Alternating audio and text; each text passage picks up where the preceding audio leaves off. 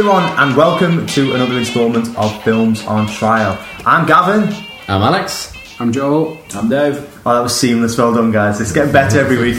Basically, we are four lads from Liverpool who just like to bitch about films. You could say we're atomic shit on all the films you like. Very, very nice. Thanks, thanks, that guys. all week? yeah, yeah, It's yeah. getting worse, guys. Have you got a bank? I have got, I have got, I've got a list that I'm working through. Uh, it's a very short list though, so I think I'll, uh, I've- I've gone through everything uh, by probably next week.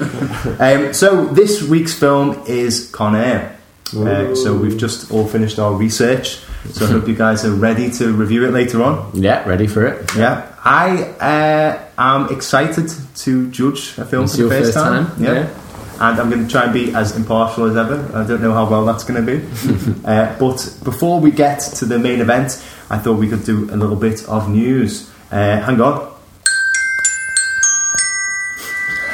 That's You're adding these touches Oh this man! week. See now, now this this is what this is the final production. This I is say, the production value on this just went. oh yeah yeah this is like the Chris Moyles show or I don't know something popular. Um, so basically, this part is where we go around and we talk about the biggest pieces of news that we have seen or read this week. Um, Alex, would you like to start? Uh, okay, I'm going to do uh, two little bits of news just because I want to pop in the first one. I just saw that uh, Moonlight is coming out on DVD. If you haven't seen it, it's absolutely incredible. Like one of the best films I've seen in, in the last few years. And uh, have you all seen it? I haven't. You haven't. Oh. It's, it's absolutely amazing. Like really is one of the best cinematic experiences I've had in absolutely ages. I So- thought it was absolutely brilliant. Did you? Yeah, yeah, no, honestly, no, like Yeah, yeah. uh, all all the topics that it dealt with. Um, I I thought it was really original to actually watch a piece of cinema uh, that dealt with um, kind of a coming of age um, tale of sexuality Yeah. in a really kind of beautiful way.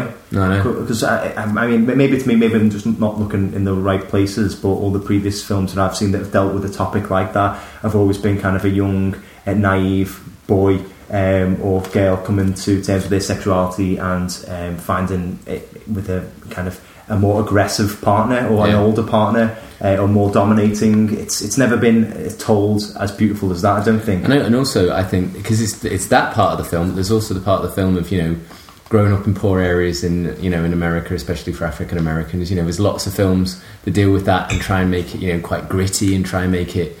I don't know, quite stylized and stuff. And I like the way this wasn't at all. It was a proper piece of like cinema that looked at it in a in a totally different way. And yeah, no, I just I absolutely loved it. So I can't wait to see it again. To be honest. Yeah, I, I mean, I, I one of, one of the kind of things I thought I wouldn't like about it was the fact it was split up into three parts. Yeah. um, and each part was played by a different actor. Now, if that would have been any other film, that might have been a bit of a bugbear for me. Yeah, yeah. But the way it was just such a beautiful story, it just you just completely forget about that. I didn't even notice the difference, to be honest. I mean, it was just kind of like seamless. Could have been anybody, uh, but you know, you're just so invested in the characters.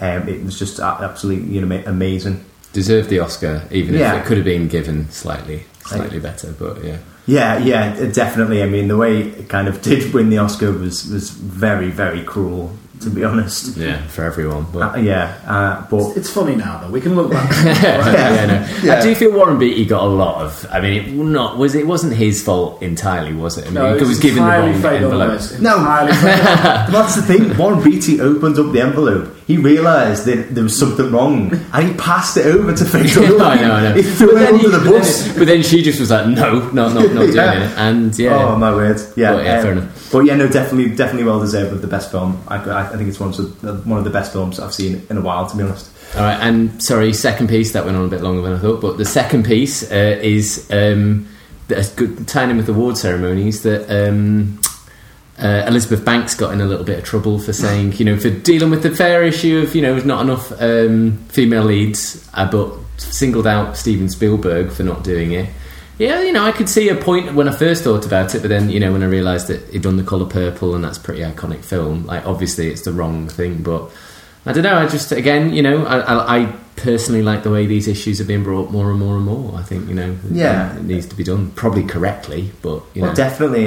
However, um, she could have spoken about it in a more broad sense yeah, instead did, of singling out didn't need to Spielberg. be at the Spielberg. I think, yeah, good motive, poor execution. Yeah, yeah, yeah. I, I- it didn't seem thought through, and I think it needs to be. You know, it, it does. Well, I mean, you know, it's it's entirely right. Um, and to be honest, apart from the colour purple. I mean, maybe this is this is me not thinking about his whole uh, back catalogue, but I'm I trying to think think, of of a film where he is, is focused on a strong female Um, lead. apparently there are three. Three. there I don't know what the other two are. So in his heard. storied like 45 year old career you know he's, he's got three films um, yeah I mean it's, it's it's probably true but it's probably true of a lot of directors to be honest Yeah. it's it's true of most of Hollywood I mean you look at some films and you think to yourself well there's no reason why this needed to be a man um, there's no reason why this needed to be say a white man or it's it's the kind of that um, debate with the remake of, of uh, Ghostbusters a Yeah. lot of flack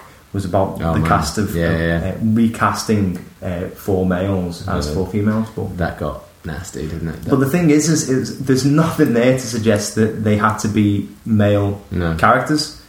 It's essentially just four sci- or three scientists. Yeah, So, so why, why did they have to be men? I think it's just because the film was so iconic in the first place. But we're getting a little bit off topic here. Sorry, guys. Um, Dave, what is your news of the week? Uh, yeah, I, I was scraping the barrel a little bit on this one. I'm not going to lie, and I, I saw the front cover of a well-respected film magazine, which I'm not going to give the name of because I'm not going to plug it. But um, they've just voted Godfather the best film of all time.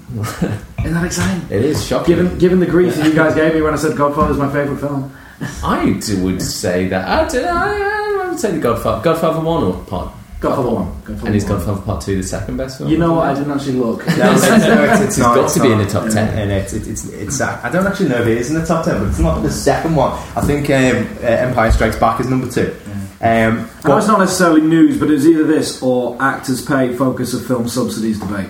I thought we'd have more fun talking Stay about with the this one. Godfather, yeah. But to, to be honest, I mean, I saw the, the front cover as well, and I thought, well, it, no big surprise there. The Godfather named as the best film of all time.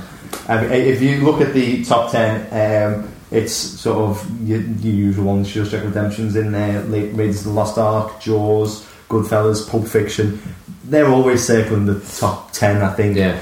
Um, Lord of the Rings, that's a bit of a surprise. yeah, um, but I, I would have liked to have seen something new. So, so if you read later on, what, um, they have interviews with directors, famous directors, famous writers, and they talk about their favourite tens. And a lot of them do go for the same old films and say, oh, you know, pretty much ten of the best films you'll find in any one of these top hundreds category things.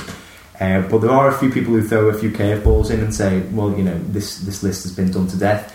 Here are ten films I don't think you guys will have seen that really influenced me in my directing style, which I think was, was quite good because I was mm. reading the lists and I was like, well, I've never heard of any of these films, mm. and it's actually perked my interest. And now I actually go, do want to go and watch some of them. So I think that's a better way of doing it. Does Does anyone think they would be up for trying to prosecute The Godfather I mean, as the greatest movie of all time? I, I would prefer not to. we still, we're not going to. It would be tough. Yeah. It would be one of those where, um, you know, if you're defending it, you could talk for two hours, and if you're prosecuting it, you'd be like, Sounds like a What- challenge. yeah. doesn't? Yeah. Oh, I oh I don't know. I mean, it's it's not been too long since I saw The Godfather, but I'm always up for a challenge. Yeah. Maybe not next week though. Maybe not. But I think that the lists like that are personal. Well, I think so. Yeah, yeah, anyway. Like Yeah. my list They're would fun, be but yeah. entirely different to to those lists, and I think that's where critics have to look at it differently. They have to take out their personal opinion, don't they? Really? Yeah. I know. But it would, it, you know, it's to be honest, um, your list would probably be uh, seven of the Fast and the Furious. The great films. Okay. so, Joel, uh, what is your news of the week then? Um, well, my news of the week also kind of leads us on to, to the trailer of the week, and that is um, the Daddy's Home trailer. There's the second film, which is basically, well, at the end of the first film, kind of spoilers if anyone hasn't seen it. Um, you know, Mark Wahlberg and Will Ferrell uh, kind of become friends, basically. Oh, spoiler! And, and uh, the trailer basically shows they're at the airport and they're waiting for their dads to appear. Uh, Mark Wahlberg's dad is Mel Gibson, who kind of just kind of looks like an older version of Mark Wahlberg. He's got like this leather jacket on his hair, it's like gelled back. I thought you were going to say an older version of Mel Gibson. Has, he Uh, still, has he got his beard? He doesn't have his beard. He's clean shaven, if I remember rightly. Um, but he's just kind of got a bit of attitude, you know, like Yeah. a bit of punk rock. Um, and then there's uh, Will Ferrell's dad, who's actually uh, John Lithgow, who I Ah. think is like just a really kind of awesome. actor who's just got such a broad range of um, like characters that he portrays. Like if you're talking, uh, you know, maybe the season of Dexter, where he just kind of portrays this kind of really dark, uh, villainous character, and then if you watch this trailer, it's just completely different. He's just like this, uh, you know, light-hearted, uh, kind of comedic, kind of stupid character. Back to like sort of third rock from the sun territory There, I was just thinking Mm, that yeah. Amazon, yeah.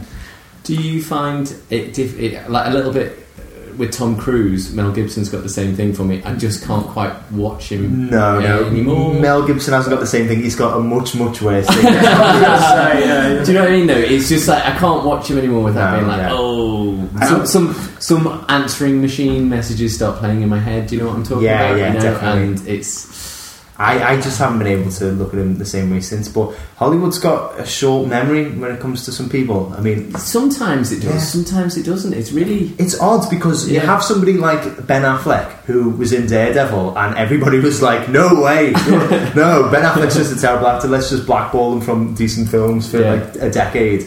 Uh, and then Mel Gibson makes some really horrible racist comments, and he has a couple of years off on holiday. No, no, it and now he's back uh, receiving an Academy Award nomination for Best Director, which I just thought was ridiculous. Which was deserved, though. I mean, maybe there comes a point you've got to look past. what was it for? Uh, Hacksaw Ridge. I It don't was, it it. was- I would probably say that's jumped into my top ten films. What? I Really? thought it was Ever? absolutely amazing. Yeah, I thought it was brilliant. I haven't, I thought seen, it was a I haven't, really I good haven't film. seen it, so Yeah, I, I mean, I am judging the fact that, uh, but I actually haven't seen it.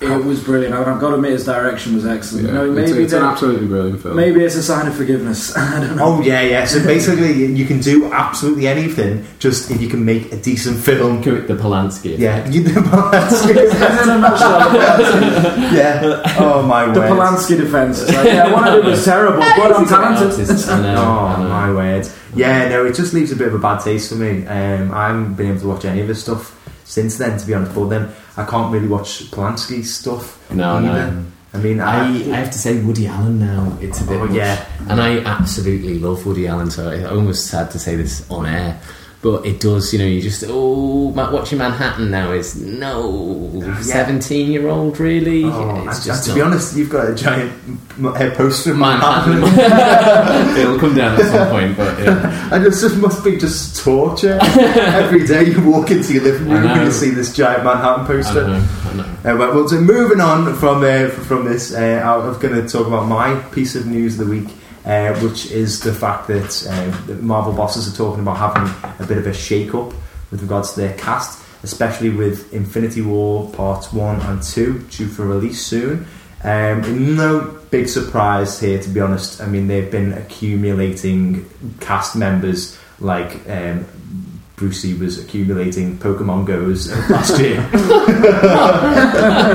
You can't have a go at me about my phones. about Pokemon Go. I, I mean, it, you know, it's uh, you've got to think about how big their cast is now. If you were to include every uh, main sort of protagonist from the film, and then all of the side characters that were in there, it must be about forty strong now. Well, I think the writing's on the wall for a fair few of them. I think no, no. um, Captain America, for anyone who doesn't know, dies in Civil War in the comics. Um, and Chris Evans has blatantly said that he, he's interested in doing other things now. So I think he will go. I think Robert Downey, Downey Jr. will go. Um, What did, I mean, what did, you were just saying how much he gets paid per film. yeah, it is a stupid amount. Between 60 and 100, I think he's taken home now. A million per film, um, which obviously Marvel just, although they're raking it in, let's be fair. Yeah. uh, I think they want to, you know, if you compared him and say Tom Holland's salary, you're probably talking like night and day, aren't you? Really? It's, it's also where, where does Robert Downey Jr. go? I mean, the, the what's his Tony Stark. yeah, I and just don't think feel like there's anywhere for him to go anyway. He's just going to get back in the suit and that's it. You know? Well, he- isn't he? Is he fifty or is he fifty now? He's Yeah, to be yeah, 50s, yeah. Yeah. So He's better than me. as a superhero, you've got to say, you know, they're going to retire soon. But I think in the comics, again, spoiler, if, if anybody doesn't know, um, I think Infinity War is pretty much every single hero that fights in that dies. I think Thanos kills all of them, or at least 90% of them. Obviously, being a comic, they get resurrected. like, Nothing. Yeah, Nothing like, is uh, forever in comics. like five issues later, but a, a fair few of them are going to die, so it's going to be interesting. I, like all, all they need though is to stay dead. You know, I, I can't. Well, I think they will. I think they'll have to because Marvel have got this. Um, what is it like a like a phase approach, haven't they? So this is like the end of phase whatever Two. phase two or it whatever. sounds like some on now. evil plan to take over Hollywood. Yeah. It is. Phase two, commence phase three. and, and they've been showing it all along in their films. I know.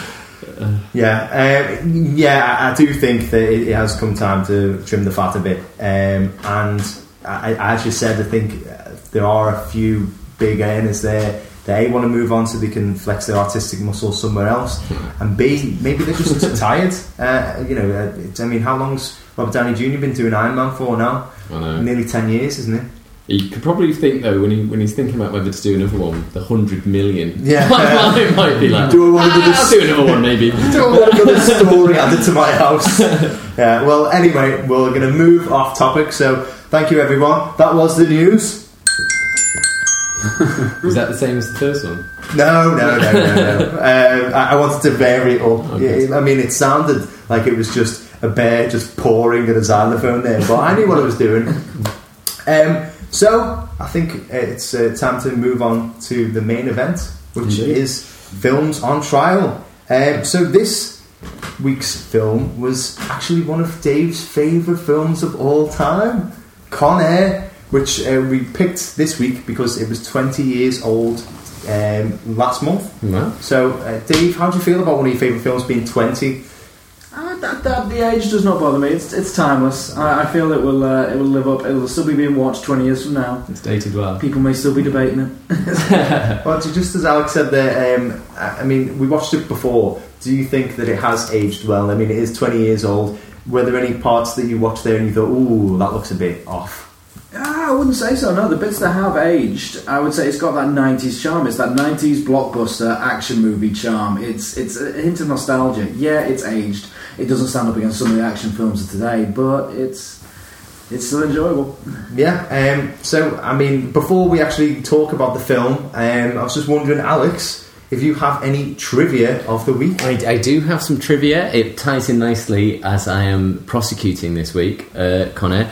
Uh, John Cusack refuses to be interviewed about Con Air because he dislikes the film so much. He will not. He refuses to be interviewed about it. I, I have heard that it was just a stepping stone for him to get into blockbusters. Basically, he says. Really? Oh, He cannot talk though, can he? Yeah. He- to be honest, I think at this point he'd be happy to be interviewed about anything. Yeah. my words. They don't want to talk to me about Con Air. Anyone?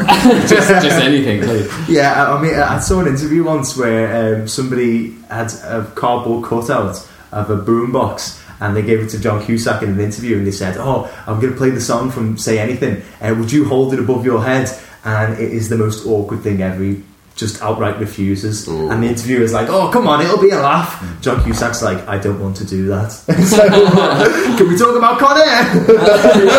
I feel that trivia point is more of a poor reflection on John Cusack than on Con Air. um, so, uh, right, well, I- I'll give you a brief synopsis. We're already at it. I don't know. Let's go. I'll give a brief synopsis of Con Air itself. I haven't written anything down, um, so I'm just going to go from memory. Um, Nicolas Cage is a war veteran who um, takes some time off to go and see his uh, pregnant wife at a bar. He's approached by three. He's approached by three lads. this is going to be brief, Calvin. Yeah. Wow, No, no, no, no. It's, it's brief. It's big. He's approached by three lads who want a bit of a fight, and he ends up killing one of them, and he gets sent to prison. So many years later, he's transferred from one prison to another via a plane, uh, where all the prisoners kind of take over. Hence the name Con Air. Right. So this week. In defence of Con Air, it's going to be Dave, and in prosecution, it's going to be Alex, and Joel is going to be lending some impartial advice as a character witness. So, um, the first thing I want to talk about as judge um, is is the film. Oh no, I don't actually want to talk about anything basically because it's it's your guys' time to shine. So, what we're going to do is uh, if I um, pass it over to Dave and you talk about a topic that you want to talk about during the film. So, what was your first topic of choice? Okay, first thing I want to bring up. I know I did this when I defended Pirates of the Caribbean 4, but this is a good point for this film. It's a great ensemble cast. It's kind of my go-to thing. also, can I just point out, by the way, Nicolas Cage is not being transferred to another prison. He's, he's getting paroled. That's the key point. Not, key not, point. not to be held in contempt of court and piss off the judge. I was going to say, Dave, Dave, you need to be trying to convince me you need to stay my good side. Objection. I think it's a very crucial plot point, okay? Yeah, there are no real plot points. Yeah, that's it. The judge is against me now. yeah, the cast. Again, this Yeah. is a great ensemble cast. Yeah, yeah. Okay, Nicolas Cage, the, the stalwart of 90s uh, Hollywood actioners. You know, you've got John Cusack, the, the, the guy from the 80s who was trying to come good and breaking the blockbusters, which we found out didn't really work, but he gave it a good shot. John Malkovich, let's be honest now, what a pleasure. hmm What a pleasure, every time. And then the great ensemble cast on top of that Steve Buscemi, Ving Rhames, Dave Chappelle, in what must have been one of his first acting roles, I have to say. Uh, Colm Meaney, who uh, we were discussing before, could be the, the underrated hero of this film. He is. He's a, he's yeah. a gem. He's yeah, a gem. he's a good one. Yeah, so. Danny Trejo. Danny Danny Trejo. Trejo, my, my hero. oh, yeah, so, um, uh, Alex, uh, would you like to retort? No, I mean, you know, Dave's right. You know, I think, in fact, you know, ju- just to just to give it a little context to this debate, this debate has been raging for over ten years between me and Dave. You know, we used to get the bus to school and back, and still be having the same conversation as we as we were as we were having it. Um, yes, Dave's right. There is an ensemble cast, but just as there are ensemble casts, sometimes too many cooks. Uh, what's it? Too Spoil many the cooks? broth. Spoil the broth. That's the one. They too many cooks. Great. Yeah. Uh, Is the too- judge helping you with I think a little, yeah, with my opening statement, yeah. Uh, too many cooks uh, spoil the broth. So, yeah, no, it is great. It is lovely to see all those actors. When they're first introduced, you're going, yeah, oh, wow, what's his bit going to be? What's his bit going to be? What's this going to be? But the problem is, all of these characters need to have something happen. You know, you can't just have Danny Trejo and then blah, you know. So he has to have an arc, you know, a little bit. And it's fine, you know, and he does, but there's too many, there's a little bit too many arcs going throughout the film. So by the end, when Rhames just gets killed by the, oh, yeah, Rhames just gets killed by the motorcycle going into him, you think, oh, what really? Like, Rhames was a really good character. That just feels a little lazy. Yeah, but there's know? seven minutes to go at that point. no, no, no. Uh, so yeah, no, it's it's it, it, you know it's a great cast. You know, I'm really happy to see all of those actors in it, but possibly too great. And I think quite a few films like The Departed make the same error where they just put in two or three more, two, two, two, two or three too many stars. I, Mm. I believe, but So, Joel, would you like to add anything to that? Which, which Um, side of the fence are you going towards? Uh, I think Dave's side, to be honest. I think back then when the film was released, you've got to remember they weren't all massive stars then. It's only because we're watching it back now um, that you know a lot of them have gone on to bigger and better things. So um, I don't think they all need an arc. I think they were just you've got you know obviously background characters and all that type of stuff. And um, watching it back now, you know it's it's fun to see all these kind of A-listers now kind of you know acting a Nicolas Cage movie. hang, hang on, hang on. Let's take it back a bit. A-listers. I would say that most of them are. I would say mean, Malkovich is an A-lister. Oh, yeah. Ving Buscemi is Rhames. an A-lister. Ving Rhames was on the back of Pulp Fiction, so I'd say Yeah. he's an A-lister. Cusack may have been slipping, yeah, he's, he's but that's. I think that's Cusack's fault more than anyone Nicolas else. Cage. I, Nicolas I- Cage. I'd say it's been a while since any of these have been close to the Yeah, A-list. they, they, they, they, they haven't done anything recently. They've been desperately trying, haven't they? We're not talking about recently. We're Cage- talking about 1997. yeah, 1997. Okay. 1997, these were okay. big stars. Can I just like Joel's brought up uh, Nick Cage, and you know I've I've got a very Nicolas Cage is very hard to pin down. Do you know what I mean? He's I I love him, but he's also he's he's brilliant in some in certain films like adaptation. But he's also brilliant in that. film. Definitely one We'd all, we'd all we'd all agree on that. and, But Hollow, we don't. and, Hol- Hollow Man. and Hollow Man.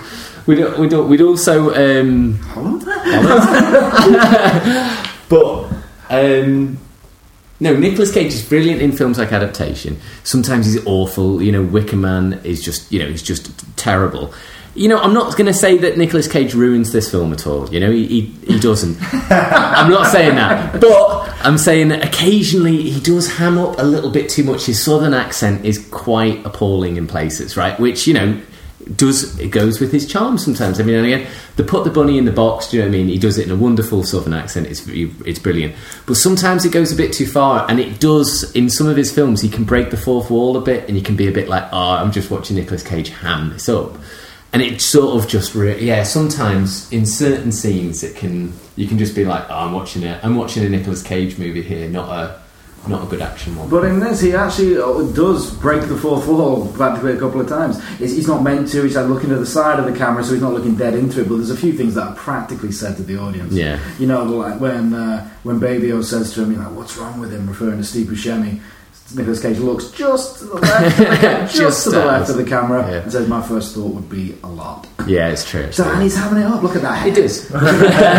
Listen to that accent. Know. You know, this he is hamming it up. There's no denying it. But I say it's enjoyable. It works. Well, as the judge, I think I'm going to just put a brief halt on this for an impromptu quiz for Dave. Uh, wow. Oh come on! so, uh, so I, I, you know, it was good watching Con Air back again. Uh, but there's one thing that I was actually really gutted about was that Nick Cage gave a, quite a subtle performance. There wasn't a bit in it where he lost his shit, basically. it was Um, quite restrained. yeah, yeah. quite Yeah, strange. yeah. Yeah, yeah. I he was would have lost expecting. his shit if he hadn't put the bunny back in the box.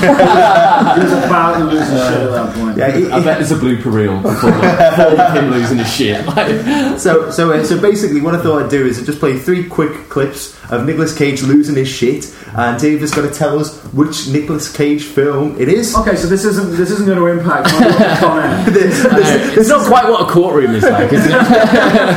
this, this is going to impact the final decision of the judge, but I thought it might be a bit fun.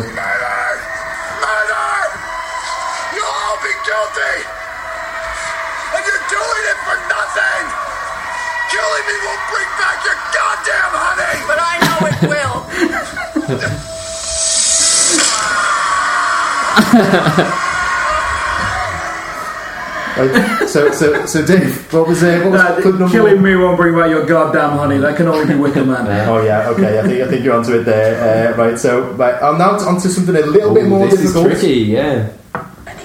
How could somebody misfile something? What could be easier? It's all alphabetical. You just put it in the right file according to alphabetical order.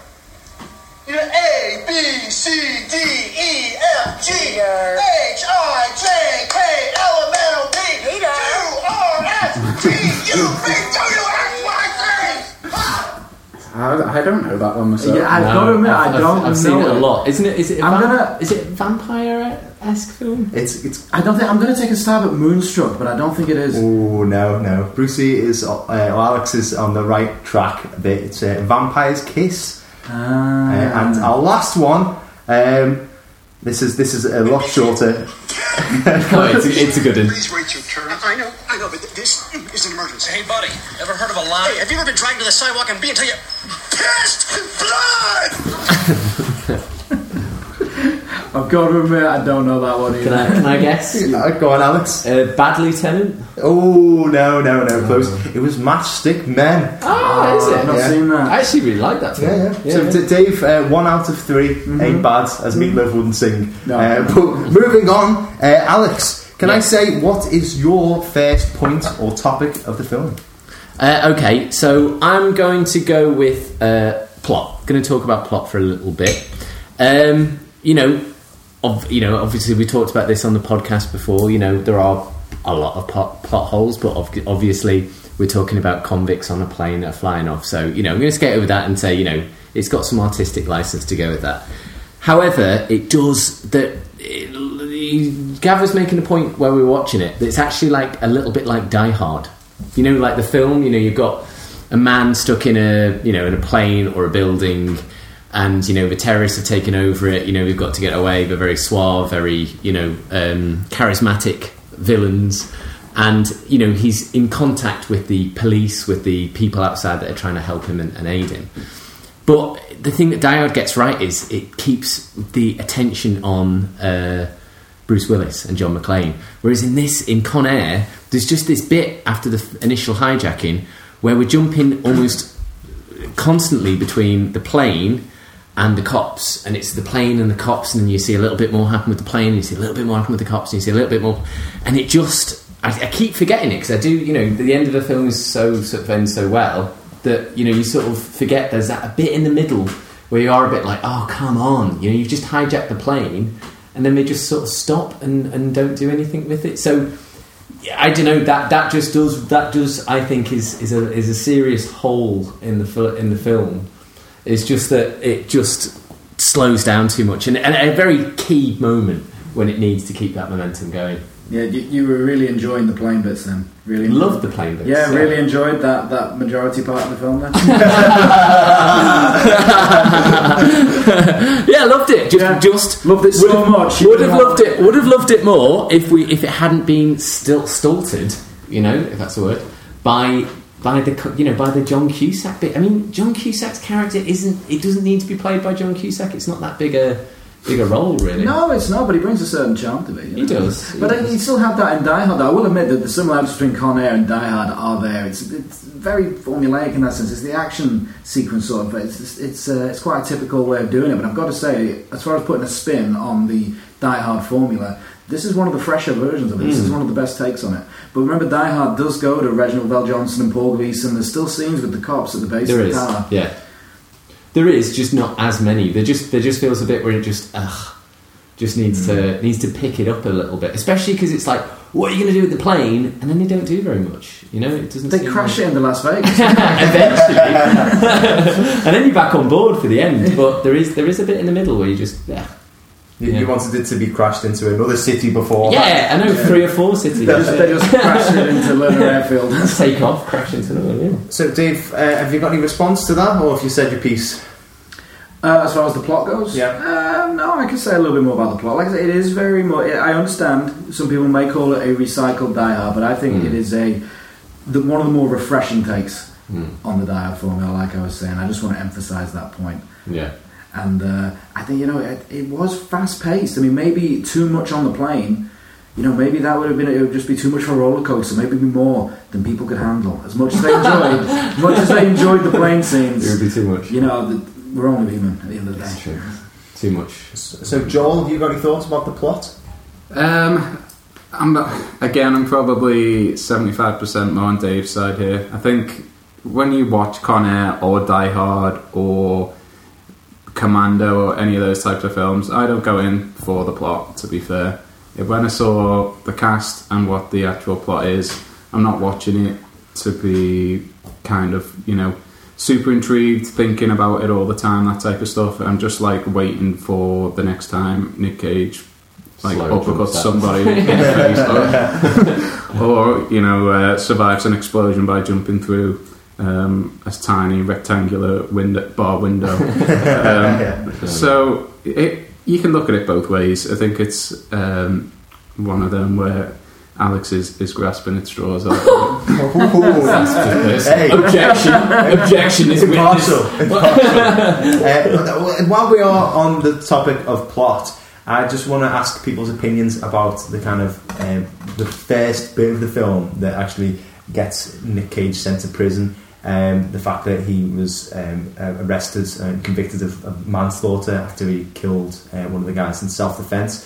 What do you guys think of that point as a plot piece? Do you think it's believable? Because uh, researching the film, that's one of the main criticisms: the fact that would he have actually gone to prison for ten years? Oh, it's totally unbelievable. I mean, for one, he wouldn't have been charged in civilian court because he was still an active soldier, so he probably would have been sent to a military tribunal.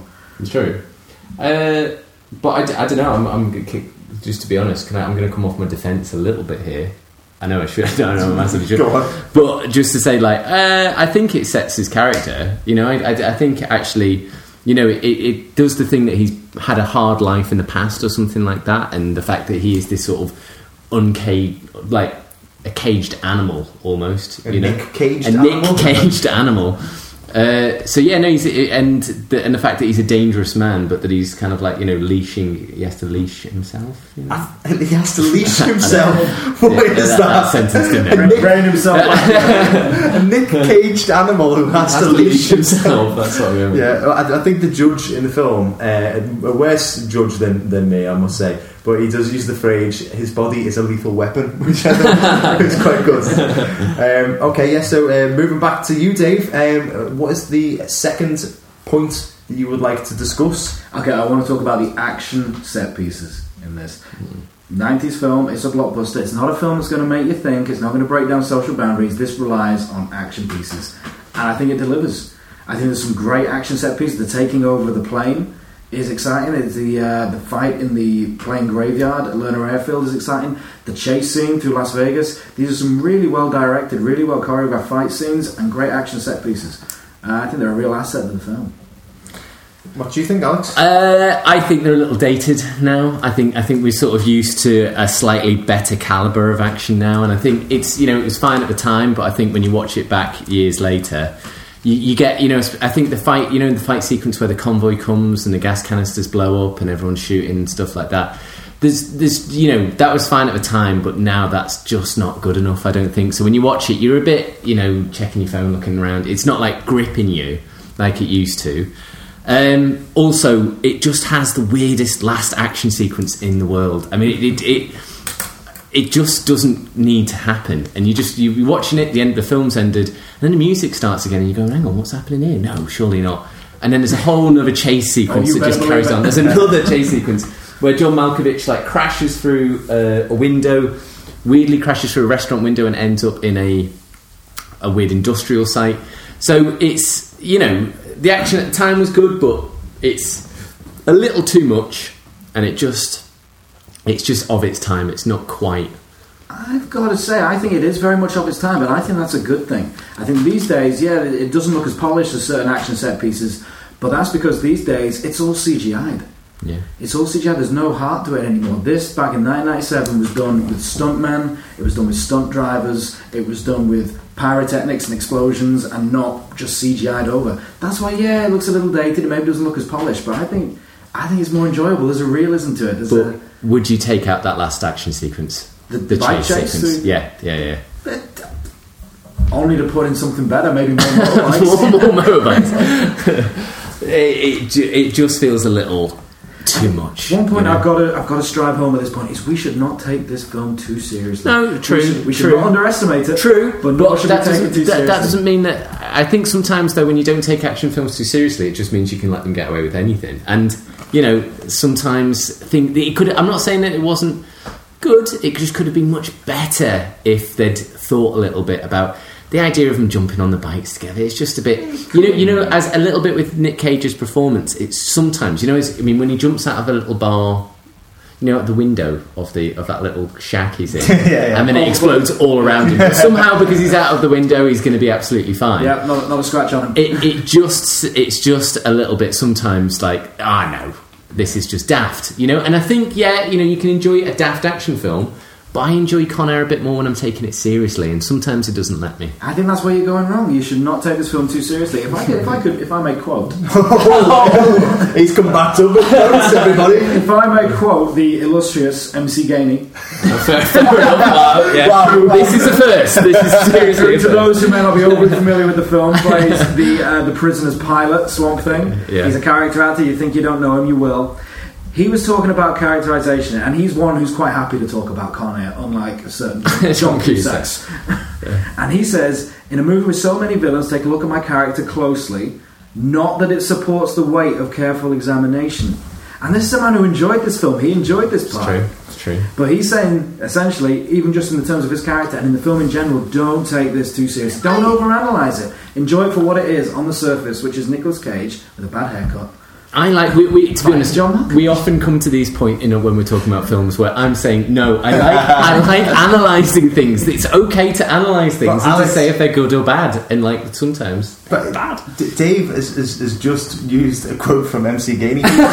MC Gainey. if you're listening, MC Gainey, you're welcome. All right, that must be the first time. They do say MC Gainey, MC Gainey is the uh, Sophocles of 90s action films. no, no. Uh, Joel, uh, would you like to add any weight to this argument? I can see both sides. Like I said previously, this is one that you're not going to take too seriously and overanalyze and think about think about all the plot points and things. But I do think some of the action action sequences, sorry, are a little bit mm, dated or off even for the time. Like the scene where the uh, the motorcycle goes into uh, Ving Rhames is just a little bit kind of You know, he just goes ah, and then Joel, Joel, if you're hanging off the back of a fire engine, nowhere to go, and a motorcycle was cruising towards you, I'd never- scream. he'd I don't never be in that you. position. I would, I would probably think fuck and jump out the way. But, to be honest, Joe, but we're all not MC Gainey. We can't say inspirational quotes. we can't just pull them out, the, out of a hat. But also, the bike would probably just hit hit the um, you know No, the no, fire it'd truck spin and off. just bounce off. At and that then point, they'd no, all it's be just like, fine. oh no, everything explodes on contact at that Um, point. and then you've got like the the one I mentioned before, where uh, he runs through the bar uh, when it explodes. When in reality, his head would probably explode along with the with the shack. But it is it's it's like Dave, Dave says. You know, if you overanalyze it, then you could do it for every film. I think there's there's a piece online. Uh, that somebody's written. If you Google it, you'll be able to find it, and it basically says it goes through all the action sequences in Die Hard, and it just says what would happen if this is reality, and like seventy five percent of them would result in John McClane being killed. Like Yeah, the but- explosions, his head would cave in under the pressure, all that type of stuff. But- That's it with action but- films. I mean, often than not, you know, you see them exchanging blows, exchanging punches, and it's like, you know, one punch could have killed him. Yeah. Yeah. like, with action films, you can't. Well, you need to push it up to that boundary, but sometimes Con Air just pushes it past where you do start asking those questions. Whereas Die Hard, you'd never be like, you'd be like, oh no, you can jump off a roof holding onto a fire hose on a building that's burned and crash through the window. It's like, yeah, you can do that. You know, you can, Yeah. you can fall down an event and like grab onto it somehow. You know, it's like, yeah, fine, don't even worry about it. But you You know, didn't worry about it. it I'm not like- worried about Nicolas Cage. but the In fact, he over- did get shot in the arm, didn't he? And he completely knows Oh, something. no, no, so, you know, It so was point blank as well. it- the the Even a blind man would do better. I, I do understand that over analysis can, you know, it's yeah, it's ridiculous in films like Con Air, but a bit of analysis sometimes because other than that, it just goes absolutely absurd. Yeah, I mean, to be honest, it is a Jerry Bruckheimer film, and you can't make a film without opening a bag of crisps and there being an explosion. You know, it's, Yeah. it's one of those things. When, when he's not casting buxom women in his films, he's making explode. So yeah, that sounds a bit out of context, but that's in relation to our pirates discussion. That was the trivia of the week that uh, Jerry Bruckheimer said that the mermaids had to be very buxom, Uh, Naturally, books. na- naturally buxom, I might add. took, yeah. took, took a great personal interest in it. to be honest, I mean, most of the casting Con Air look like they've been hired for their their books and bodies. Was, it, was he misquoted? Was he like, oh yeah, I want them to be naturally buxom as in perfectly natural? Or is that, I want them to be buxom naturally? oh, can I right? Can I just bring another thing? If we're talking about Joe Bruckheimer, oh, go on. there is, and you know, I know what I know what's going to come. There is two women in this film. Hmm. Two women in this film And a little entirely. girl. And, uh, the, And two we're not going to count. we're not going to count the two little girls, but there are literally two women in this film. You to know, be fair, it is a film about pr- male prison convicts. Yeah, yeah, yeah, but It it, is just it just feels a little uh, sausage heavy, and it would it could have done. Some people like it sausage. it Alex, does depend on your taste here, but was the Shawshank Redemption uh, was, was Twelve Angry Men too sausage heavy for you Right, to be honest, that could have been a mixed jury. It could have been, Yeah. should have been. in the 1950s? Damn it! Where's, where's Elizabeth Banks when you need her? no, uh, to, to be honest, uh, yeah, I, I, I agree that most of Brooke Bruckheimer's films are sausage heavy, but Yeah. I think this one might be the exception. The fact that it is a um, prison transport. It is plausible. It's true, but I, I think it could have been better with a little less, a little less sausage. I mean, to be honest, you were lucky to get women in this at all, to be perfectly honest with you. it's true. No, so, well, that's actually um, um, a, a point that we can debate a bit further, but uh, we're running out of time here, guys. So I just want to move over to Alex and say, what is your second topic for discussion? Uh, I would like to talk a little bit about the script because there, you know, I'm not going to deny there are some lovely little lines in this film. You know, I'm gonna I'm gonna say it before Dave does. Put the bunny in the box is a really well delivered line. You know, Put it's- the bunny back. back in the box. It's it's very well delivered. You know, it's got those. You know, is it, did Jerry Bruckheimer did the Rock right? Did he do the Yes, Rock? yes, yeah, because he just he just seemed to put in these really like macho phrases, like this situation needs to get unfucked right now. you know, It- you know, they, they are like ah, you know, kind of just of the time. Yeah, you know, Yeah. it's like this is kind of why I watch Con Air to listen to stuff like that. I, I, But- I, but- I, I knew the prosecution. Yeah, this is, we, got, we got a quotable movie. And But, there's a but- but, there's a but but. there is a but. But there are um, certain lines that just sort of clang and don't quite make the grade a little bit. Um, you know, so eh, although some of it's very good, some of it just doesn't quite doesn't quite uh, make it for me. You know, and I feel like there could have been better ones. Steve Buscemi, for example, I just don't feel like he's given any particularly good lines. You know, he's set up well, but he's not given any real, you know. I think he's got some zingers. to Yeah? honest with you. Ah, yeah. absolutely, It's yeah. Define irony. A bunch of idiots dancing on a plane to a song made famous by a band that died in a plane crash. It's true. Oof. Oof. Yeah, he came back with. he came back. I mean, he came back hard. yeah, that we're in the box there. uh, well, Dave, um, is there anything that you would like to add to this topic? The script, well, yeah, I think, to be honest with you, the, the script is a bit of a triumph. When you think there were so many disagreements about it on set and it was being torn mm-hmm. down, it was being rewritten.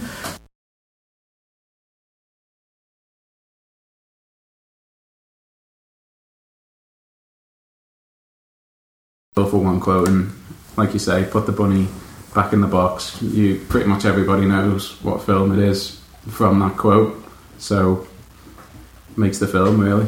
Yeah. Put the bunny back in the box. Yeah. It's better than his accent. I've been practicing my shit uh, Nick Cage quotes. Um, okay, so uh, anything else that you want to add, Joel? You done with that one? Uh, yeah, I think I'm done. Right, well, that's that's it. I think uh, I'm going to have to come up with my verdicts now. Uh, I've heard a lot of good points from both the defence and the prosecution. Um, I've watched the film myself very recently.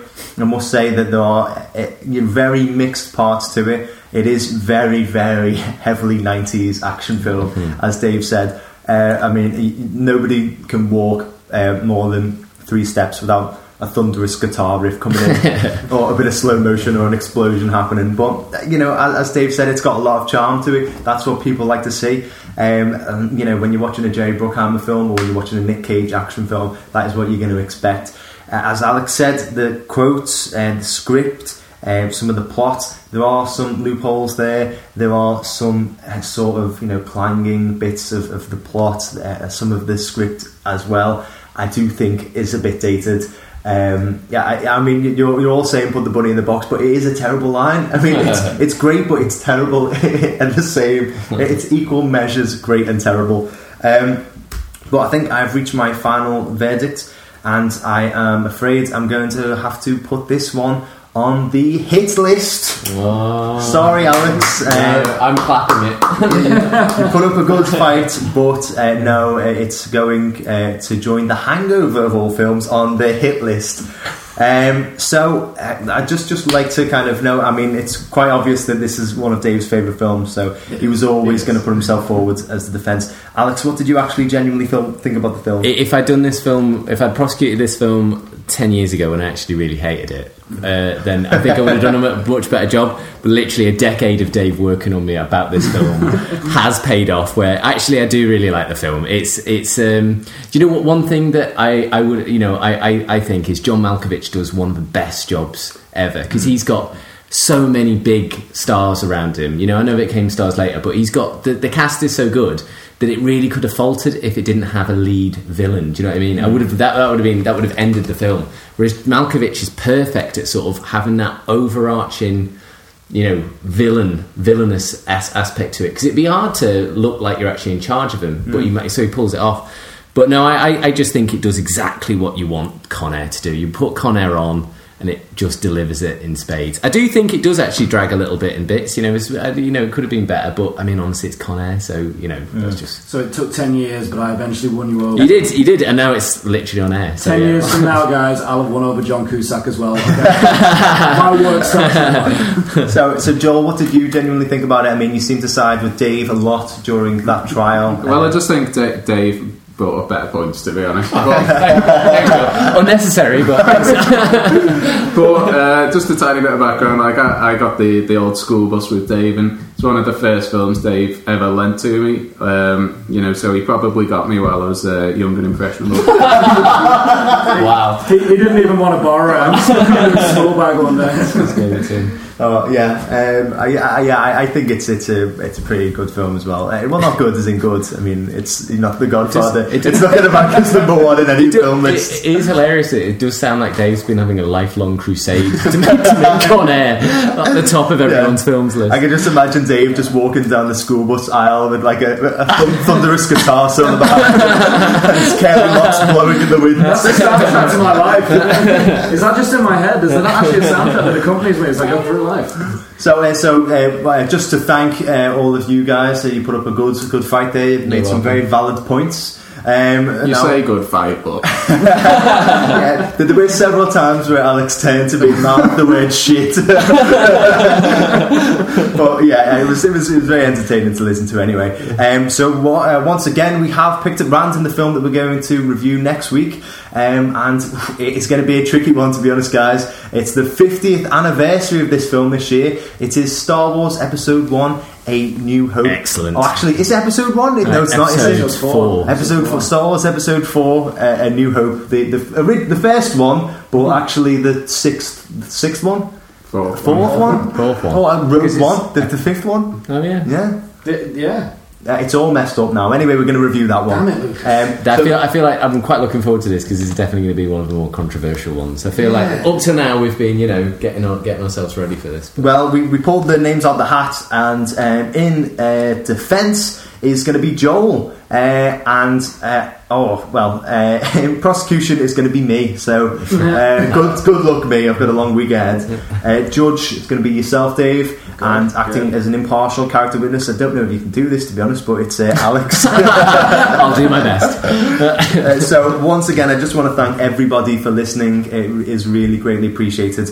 We really appreciate you taking the time out to listen to this. Um, just to kind of point you in the direction of our social media, you can follow us on Twitter at Film Trials. Uh, I just want to say a big, massive thanks to our graphic designer Winston Sang, who's been providing us uh, with some hilarious artwork to accompany our films on trial. Uh, you can follow him on Twitter at the underscore quirks. He's a really, really talented artist, and I'm sure he has got a great catalogue that you can look through via Twitter. Um, just to say that we're going to be up and running on a number of uh, different media outlets very soon. All the details should be on the link below. Uh, but once again, thank you very much, everyone, and we will see you next week when Films on Trial discusses Star Wars Episode 4 A New Hope. Goodbye!